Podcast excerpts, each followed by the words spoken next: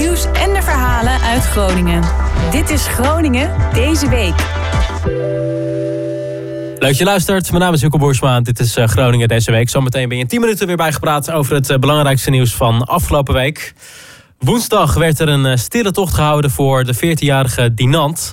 Hij werd afgelopen week in een supermarkt doodgestoken. En deze stille tocht trok honderden mensen. Ja, ontzettend mooi gevoel dat, dat we met z'n allen zo dit kunnen doen. En dat iedereen ja, respect wil tonen, met z'n allen klaarstaan. En dat dat ook allemaal zo snel kon geregeld worden. Dat is bijzonder. Dat is heel bijzonder. En heeft heel veel organisatie aan meegewerkt. En is dat binnen 24 uur allemaal geregeld. En dat maakt het heel mooi. En ja, we zijn ontzettend trots dat we dit kunnen doen voor de ouders. Ik vond het best wel mooi, want ze hadden ook ballonnen omhoog. En dat voelde wel echt even als zo'n momentje dat je dan besefte dat hij er eigenlijk gewoon helemaal niet meer is. En dat hij misschien wel gewoon daarboven is. Dus dan keek iedereen met z'n allen. En ik vond dat wel echt een heel erg ontroerend mooi moment. Uh, het is heel veel respect. En dat zoveel mensen op waren gekomen. De hele straat stond vol en zo. Ja, met die ballonnen ook. Want dat betekent dus ook dat wij met z'n allen de boodschap willen overbrengen. Dat samen zijn en dat geweld eigenlijk gewoon niet sterker is dan de liefde die wij eigenlijk met z'n allen voelen. Dat wij gewoon allemaal hetzelfde willen. Gewoon in vrede leven met z'n allen.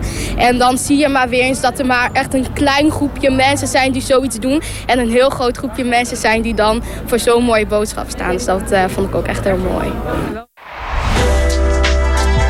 En het was eh, de week waarin eh, Nederland van het slot ging. De nieuwe versoepelingen betekenen het eh, einde van de lockdown. Een van de versoepelingen was dat horeca tot 10 uur s avonds weer door mogen in plaats van 8 uur. Voor een hoop horeca goed nieuws, maar voor een hele andere groep horeca nog steeds geen goed nieuws. Want ja, zij zijn afhankelijk van de nacht. En dat moet anders, vindt nachtburgemeester Marlijn Polman. Ja, ik vind het nog hartstikke matig. Want er verandert eigenlijk niet zoveel. Tot 10 uur en ehm, je moet binnen nog steeds zitten. Dus ik denk uh, dat als alles nu verder versoepeld kan worden, dat hier ook wel een versoepeling in zou kunnen plaatsvinden. Ik vind dat hele idee van die uh, toegangstesten voor een clubnacht en voor een concertje, of zelfs over het voetbalstadion, allemaal buiten, vind ik gewoon helemaal niet in verhouding. Ik denk dat we gewoon moeten kijken in mogelijkheden en hoe er gewoon uh, ook praktisch versoepeld kan worden.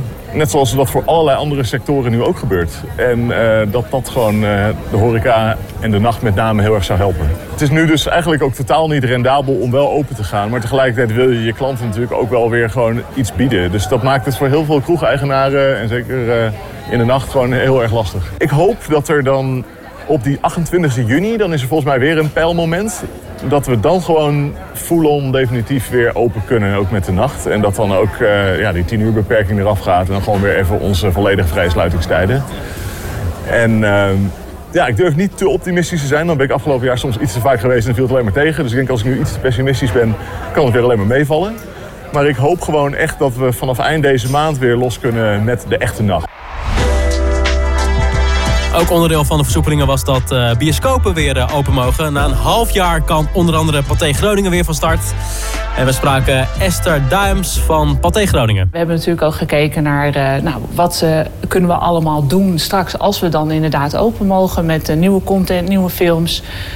hoe gaan we de bezoeker weer blij maken met dat, met dat moment uit? Dus daar hebben we vol de tijd voor genomen. En nou, we zijn, er, uh, we zijn er klaar voor. De programmering is eigenlijk zo, uh, zo groot en zo divers. Er zijn natuurlijk zoveel titels die uitgesteld zijn en die stonden te wachten om, uh, om vertoond te worden. Dus het zal ook een beetje dringen zijn. en dus in dat opzicht is het zeker wel een uitdaging om alles geprogrammeerd te krijgen. Maar dat het een divers programma is, dat is, dat is zeker. En de afgelopen tijd heb je demonstranten kunnen zien bij de abortuskliniek aan de Radensingel. En zij mogen daar niet meer op de stoep bij de ingang staan. Dat heeft de burgemeester Koen Schuiling woensdag bepaald. Er zijn wel wat geluiden geweest van mensen die zeiden van nou zet mensen dan een heel stuk op uh, afstand. Maar dat kan niet, want de betoging moet wel binnen oog- en oorafstand zijn. Aan de andere kant, mensen hebben ook recht op privacy. En daar hebben we een soort evenwicht in moeten zien te vinden.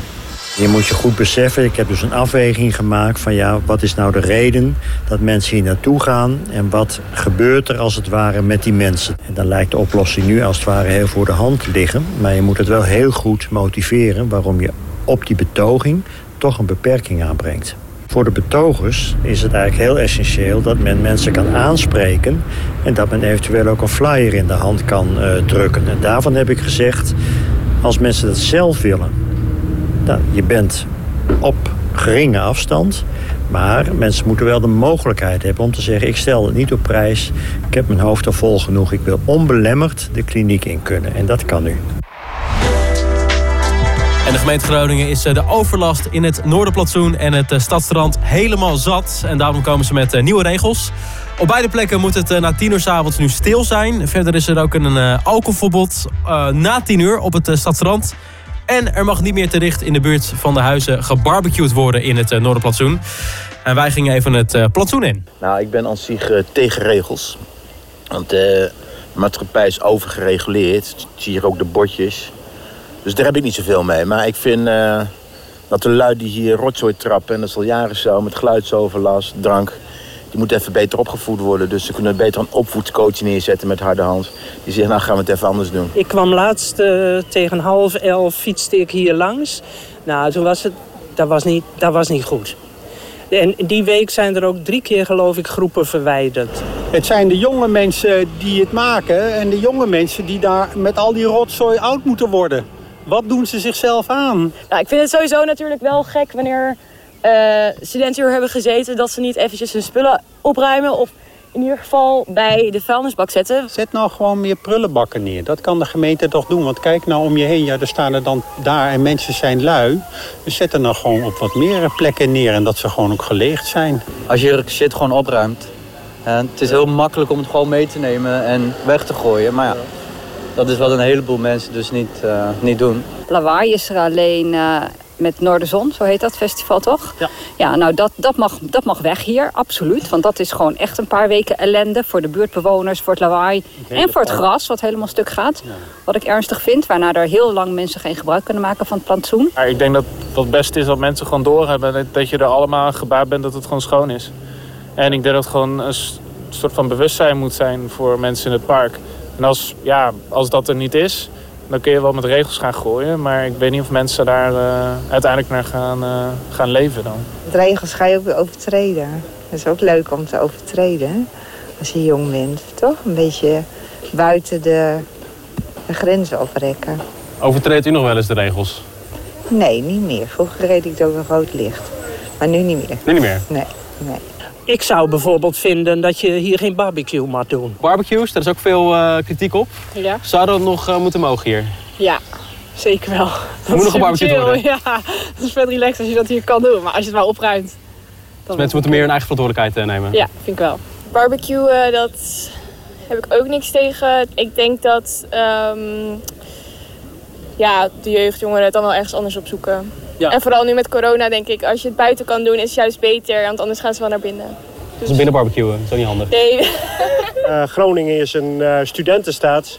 Dat moet je ook zo houden denk ik. En uh, dan moet ook een barbecue kunnen. Kijk, en dan moet je zorgen dat op een fatsoenlijke manier een barbecue gehouden kan worden... zonder dat een ander er last van heeft. Weet je, ik zit elke dag even een bakje koffie te drinken. Het is een heerlijk, weet je... Het is hier toch eigenlijk een paradijsje, hè? Ja, met deze positieve woorden sluiten we Groningen deze week voor de, deze week af. Uh, abonneer je op deze podcast via je podcast-app. Je kan natuurlijk uh, volgen op Spotify en laat een recensie achter via Apple Podcasts. Dankjewel voor het luisteren en tot volgende week.